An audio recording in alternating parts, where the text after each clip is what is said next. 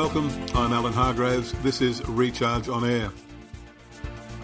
But why is it that managed funds invariably underperform the stock market?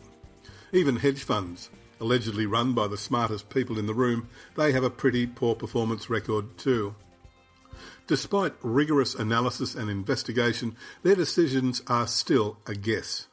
What's more, it's not a guess about whether they are right, it's a guess about whether or not other people think that other people will think that they are right. After all, if for some reason you think the price, say, of oil is going to go up, and you think everyone else also thinks that everyone else will think that, then there's a good chance the price of, say, shares in oil companies will go up. If they don't, they won't. They may be more concerned about a war in the Middle East. That's how markets work. No one really knows. It's no different for entrepreneurs. Startups have an equally poor record. Most fail for the same reason. Their guess about how many other people will think that other people will love their great ideas can be wrong. John Maynard Keynes compared this phenomenon to a beauty contest in which participants choose not the most beautiful entrant, but the one they think others would choose as the most beautiful. Getting this right is getting tougher. Change has become such a constant that we can now seem permanently perched at the edge of chaos. Just when things have settled down, another disruptive shift enters the marketplace. Now, there's both opportunity and danger here. The upside of approaching chaos is that it puts us on a steep learning curve.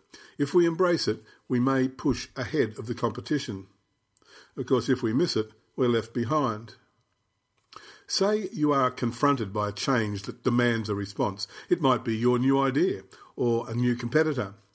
Can we de risk our decision making processes so that we not only navigate a reasonably safe passage, but also take advantage of change in order to thrive rather than simply survive? Picking a winner is usually harder than weeding out losers. So, for a start, examine your options and eliminate the things that either won't work or that you just don't have the resources to make work. It's well proven that forecasts of just about anything are more often wrong than right. So when you isolate the direction in which you want to go, don't just examine what ifs, examine what if nots. Distrust opinions that are held too firmly. If elements of a new initiative fall into a high risk category, can you outsource that element or parts of it? It may curb the profitability of the outcome, but it will also curb your losses if it doesn't work out. Look for initiatives that align with what you are really good at. That's not just the quality of your product or service or idea. Maybe you have a superior way of creating ideas or distributing them to the market. Which of your options draws on your natural strengths? And if your idea is really out there, have a budget. A so called black swan idea can make or break you.